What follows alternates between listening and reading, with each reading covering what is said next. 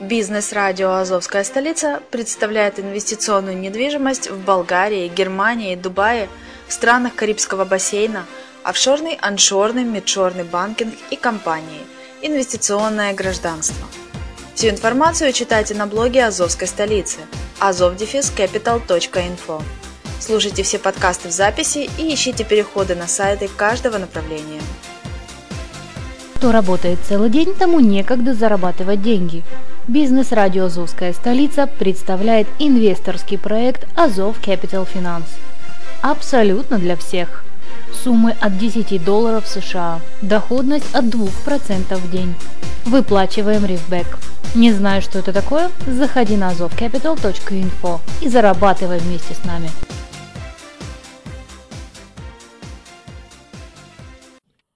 Всем привет, я Грегори Кэтс, ведущий аудиоблога Travel Top Secret, вещи из прошлого и будни студента на радио «Азовская столица».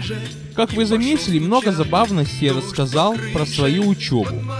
Наверное, кому-то из вас показалось, что моя учеба была сплошным смехом, а кому-то сплошным лузерством. Ну да, я в своих подкастах позволяю очень много сарказма в адрес своей учебы, студенческим годам и так далее, потому что действительно было очень много историй не на мой характер. Но с другой же стороны, все-таки, я окончил институт довольно прилично, далеко не отличник, но, так сказать, прошел этот путь, получил диплом, и вот он у меня висит на стене, 15 с половиной лет. Так вот, друзья, сегодня решил рассказать о преподавателях, которые мне понравились больше всего. Ну, начнем, конечно, с Америки. Только единственное, что начну с немного грустной нотки, что в Одессе были такие вот самые запоминающие учительницы уже после начальной школы. Одна преподавала английский, вторая биологию. Мне не очень нравились, но, к сожалению, ни той, ни другой нет в живых. Англичанки я обязан тем, что если бы не она, может быть и до сих пор. Я бы, знаете, как говорил по-английски? Вот как один иммигрант, почетный житель Брайтона, сказал, «Спасибо, что я за 19 лет в Америке выучил 19 слов». Ну так у меня получилось за 25 лет в Америке 25 слов. А спасибо Альбине Николаевне, которой с нами уже нет. Я нормально спихаю на английский. Правда, потом мне английский стопорился. Хотя это уже отдельная тема. Я однажды сделал видео о том, как ехать в Америку с посредственным английским. Относительно биологии, я очень любил этот предмет в Одессе. Вот только из-за того, что мне очень нравились преподавательницы, особенно лабораторные работы с микроскопом. Дальше по физике был сначала один строгий дядька, но с ним было все понятно, я знал материал, все было хорошо, я его скорее боялся. Потом нам его заменили на очень симпатичную преподавательницу. Мне она очень нравилась. Именно это поддержало мой интерес к физике. Хотя до того я уже два года как ходил на радиоконструкторский, но все равно. Симпатичная преподавательница — это двойная любовь к людьми. Моя мама не считала ее гениальной, но мне она нравилась. Я даже по-философски отнесся к тому, что она мне выставила тройку. А потом мы подружились. И мне с этой тройки начиналась наша... Ну ладно, я уже много за Одессу рассказывал. Вот мы приехали в Америку. Английский у меня где-то около года поднимался.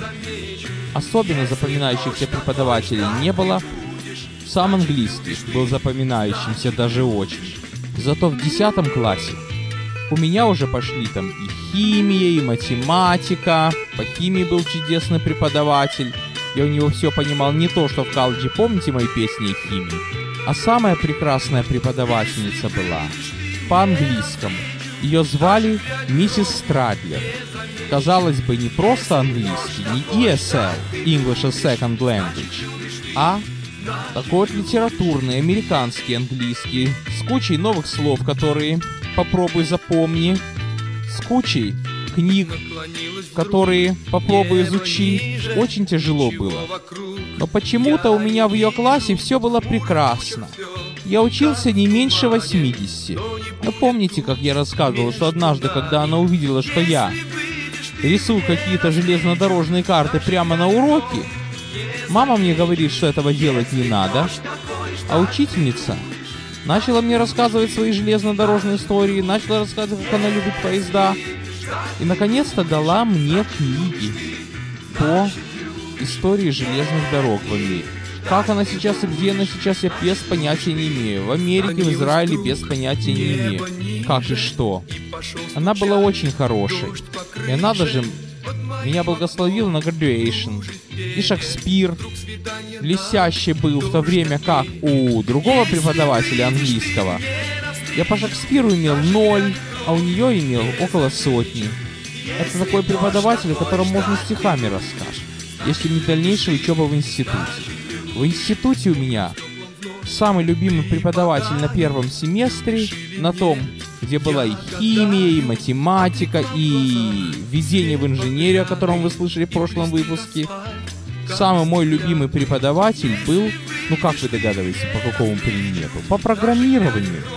Программирование — это был мой любимейший предмет в школе, несмотря на сложность, Несмотря на все остальное, сначала у меня был семестр, потом забрали, потом была такая история, что какая нежная забота о студентах, что когда он рассказывал о том, как компьютер выносит решение, меня погнали на прививку.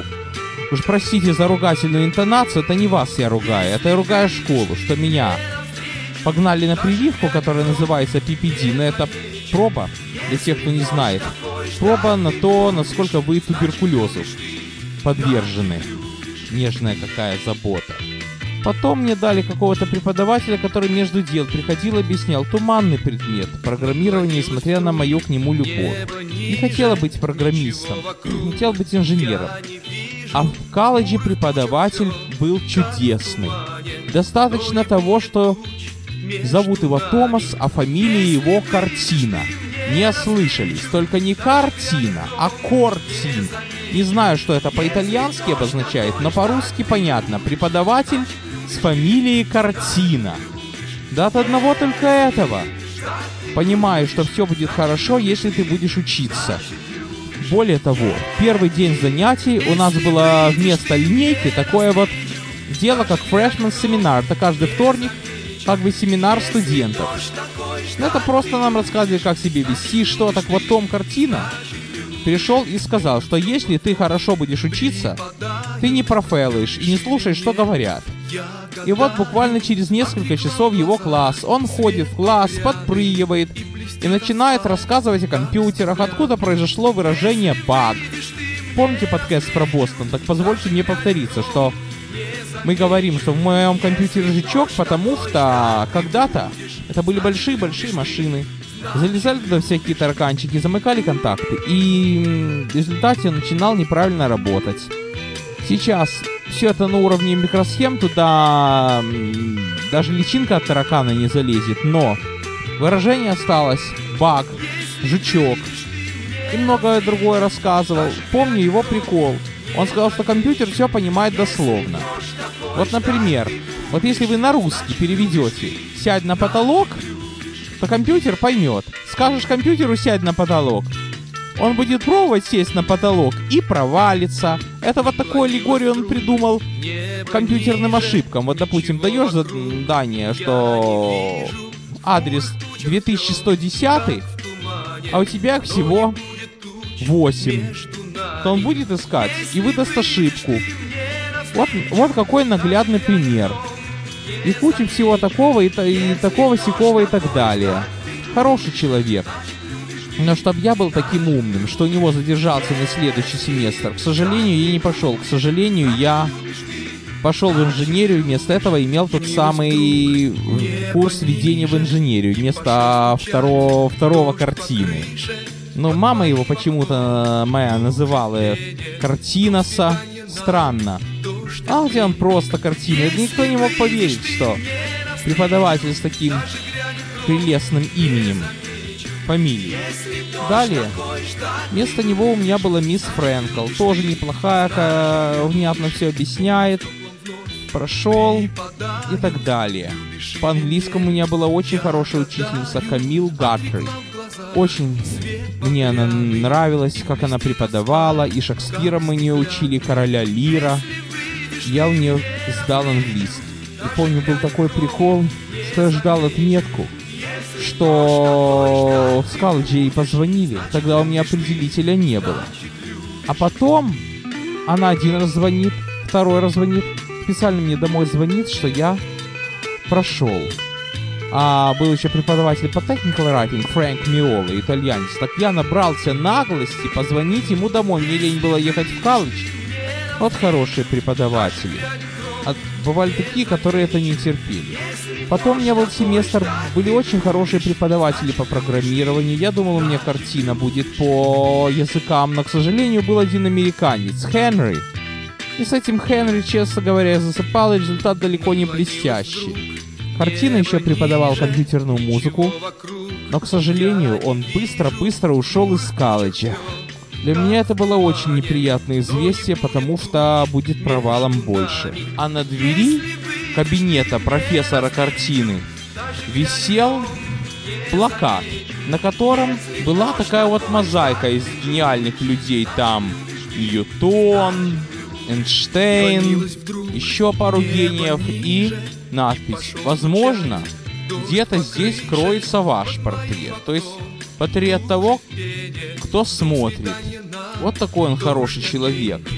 О том, что он собирается уходить из нашего университета, я узнал от мамы. Потому что с мамой работала одна женщина, у которой сын тоже учился в моем университете и тоже очень любил и уважал этого профессора. А то, что на двери его кабинета этого портрета уже нет, стало свидетельство о том, что это правда, а не слух. Потому что, знаете, слухами земля полнится. Но перед тем, как уйти, о нем написали статью. Ну и что мне там запомнилось? Что ему всегда нравилось, когда студенты не лезут к нему тупо с вопросами, а это что, а это как, а почему так, а сами догадываются, молча догадываются, несмотря на то, что он такой любезный, любит объяснять, любит все рассказывать, все-таки ему нравилось больше, когда по его исчерпывающей информации сами рассказывают. И некоторые люди говорили, хочешь знать, кто порядочный преподаватель на этой кафедре, так это он. Он еще рассказывал, как когда он в этом политехе учился, он в качестве выборочного предмета брал Шекспира. И даже изображал его, потому что там театр был в классе. И знаете как он штудировал? Он ставил пластинку на 45 оборотов, в то время как она была записана на 33. Так для скорости. И все отлично у него получалось. А потом, правда, уже почти к окончанию семестра, за день до защиты дипломного проекта, я его видел в кабинете у мисс Фрэнкл. Это он к тезису готовился. А когда у нас преподавал, он учился на PhD. То есть свежий молодой профессор очень хорошо знает материал. Такое бывает тоже. Потому что я был уверен, что если я возьму класс операционной системы или компьютер архитектур, архитектуру компьютера, я провалю. Я и взял компьютерную архитектуру. Лишь только потому, что мне сказали, что очень хороший преподаватель. Вернее, этот предмет, не знаю, как сейчас, но в зимние семестры, но не в зимние, в осенние семестры, вел его американец, не буду произносить имя, но по первым трем буквам РВС. Будем называть его РВС. Помните, у Гайдара было такое произведение РВС.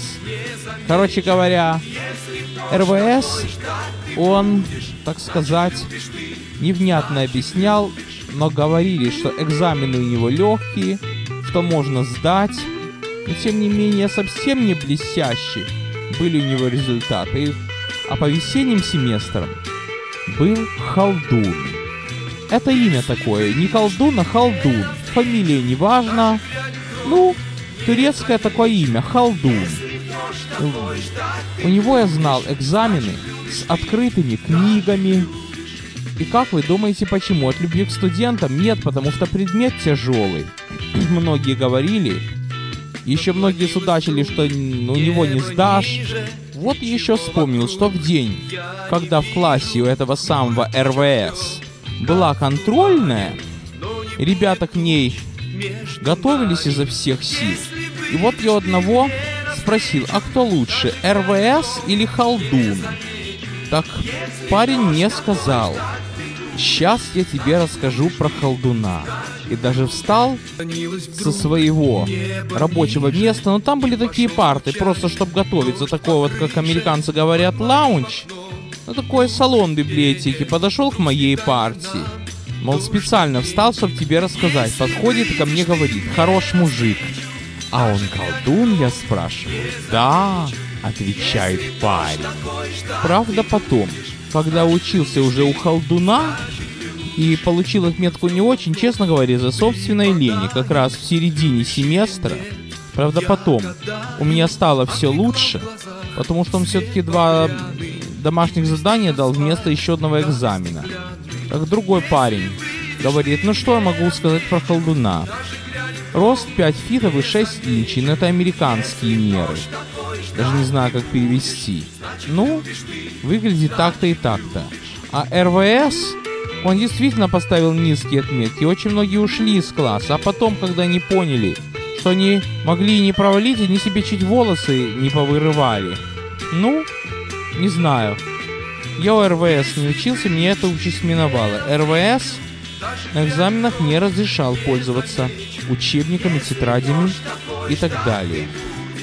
Короче говоря, думал, думал, думал, думал к нему, все-таки решил пойти к РВС на следующий семестр и взять операционные системы. Зашел в Operating System, и учитель сказал, честно сказал, что если вы второкурсник, так я вам советую идти, вы провалите. А через год он меня с распростертыми объятиями принял и сказал, что все правильно. Ну и, конечно же, куда пошел? Вместо операционных систем. Колдуну? И забегая вперед, скажу, что в течение семестра я учился более чем посредственно. А уже ближе к концу семестра немножко взялся за ум и сдал довольно прилично на отметку B, на 5 с минусом, чему был очень-очень рад. Так что даже уход картины был компенсирован. Насчет этого холдуна, это очень интересный профессор. Более того, он кроме компьютеров интересуется еще невронными сетями, работой мозга, психологией. То есть такой преподаватель, который в то же время и психолог, и может в трудную минуту поддержать студента и навести на курс и так далее и тому подобное. Как же он к этому пришел? А так, что в 1986 году он отдыхал в Калифорнии в Стэнфордском университете. И где-то так в кафе подслушал разговор двух человек. Один как бы репетитор, а второй студент. Разговор был о том, что когда человек паникует, он теряет память и забывает все, что знал. Он присоединился, колдун, к разговору и понял, что, может быть, поменять стиль преподавания, может быть, все-таки разрешать студентам пользоваться книгами, пользоваться тетрадями, предмет тяжелый, но не давать списывать. И так оно и было. Ну, на первом экзамене у меня было не блестяще, на втором было хорошо. Он объяснял о том, что мне казалось при всей моей любви к компьютерам темным лесом. Как устроен процессор, как проходят циклы, что такое assembly language. Мы проектов не писали, но он все очень четко объяснял. Так вот, степ by степ, шаг за шагом, как все происходит в мозгу компьютера. Как он сначала берет из, инструк... из памяти инструкцию, потом как он располагает, потом как он записывает, сколько шагов и так далее. А копаться в железе я тогда не осмеливался, потому что одно дело изучать теоретически, придумать схему, другое дело копаться в железе. Такие преподаватели бывают. Более того, иногда, когда он объяснил уже весь компьютерный материал, он нам рассказывал об устройстве мозга. Например, что, есть в человеческом мозгу такая вещь, как корпус колоссум или хиппокампус. Я уже начинаю путать. Но что-то из них отвечает за запоминаемость, а что-то отвечает за, так сказать, хиппокампус запоминаемость. А корпус колоссум это то, что между полушариями. И что был один студент с эпилепсией. Его, короче говоря, вырезали кусок мозга, который отвечал за эпилепсию. После этого он ничего не в состоянии был запоминать, потому что корпус колоссом, потому что это все равно, что вы сделали диск Right Protected. Еще что он объяснял? Он объяснял про то, как люди учат языки, про то, как... Еще что. Что был один человек, которому молоток прошел через голову во время строительства железных дорог, и тот ругался, что это часть головы, которая за социальное поведение. Понимаете? Мне было очень тогда тяжело в институте. Трудные отношения с преподавателями, со студентами. Я только тогда начал вытягивать свой average. Это среднее арифметическое. И тут такой преподаватель, который дал мне понять, что все хорошо, и что я пройду. В конечном итоге я у него прошел. Ну кто еще из выдающихся преподавателей? Но мне очень нравилась преподавательница по музыке. Ларин Козел. Только не смейтесь над фамилией. Она вообще по-английскому профессор, но музыка это ее пристрастие. Она нам давала слушать произведения, писать сочинения. Это был такой предмет, на который я молился. Это был самый мой любимый предмет. Наряду с алгоритмами, математикой, по которой у меня было просто страшное дело. Там нужно было написать такой экзамен, что, так сказать, 8 должно быть правильно из 10. Читает машина, даже вспоминать не хочу. Мы же о хорошем говорим. Потом она ввела курс трагедии. И вместо финального экзамена она просто устроила игру Jeopardy. Есть все в игровой форме об операх. Знаете, сколько мне поставили в консерватории за то, как я у нее учился? Не больше двойки. А у нее биплас. Кстати, я недавно ее видел в библиотеке, потому что я вот подумал, может мне все-таки пойти на кого-то учиться. Так, мне от нее понадобилась рекомендация. Она с распростертыми объятиями вспомнила, поговорила со мной. Вот что значит хороший преподаватель. По физике мне нравился один русскоязычный преподаватель. Ну и кто? Самый выдающийся из хороших, чтобы о плохих не говорить. Но был еще там по Юниксу. Мне он чем-то напоминал, несмотря на то, что американец, Льва Лещенко. Или Добрынина. Лещенко скорее. Хотя, несмотря на то, что спокойно такой, так объяснял, монотонно, по Юниксу ставил хорошие отметки. Правда, мне поставил B-. Хороший такой преподаватель. В контраст тому самому, который у меня был по software engineering. Ну и, конечно, никак нельзя не вспомнить Либермана. Бортон Либерман. Это был мой преподаватель по статистике. Статистика, это как статистика показывает, нелюбимый предмет почти всеми студентами. Он скучный, он дотошный. И математики много, и запоминать надо. И у меня он уже был по второму разу. А Либерман, хоть его многие ругали, говорили, что строгий, зато он так внятно все объяснял. У него было все так четко, так доходчиво, так понятно, что куда там его предшественнику. И самое приятное, что он мне почти всегда давал понять, что если я буду так держать, то я его предмет сдам. И так оно и было. Ну и, конечно, нельзя оставить в стороне преподавателя русской истории. Не слышишь же, советская история в фильмах. Был такой предмет в университете. Ну, по двум причинам.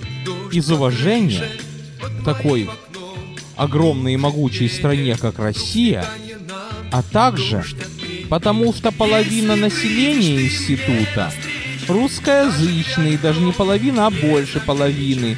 Многие американцы России интересуются, понял, что если он даст этот предмет, то у него будет очень много студентов. Тут же так, Помните, я вам рассказывал в Сан-Франциско, как моему папе экскурсовод предложил работать преподавателем музыки. Мой папа сразу чувствует подвох.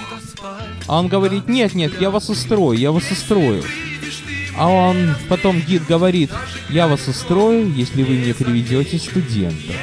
Тут все так. Так вот, этот Минаши, конечно, заслуживает отдельного выпуска.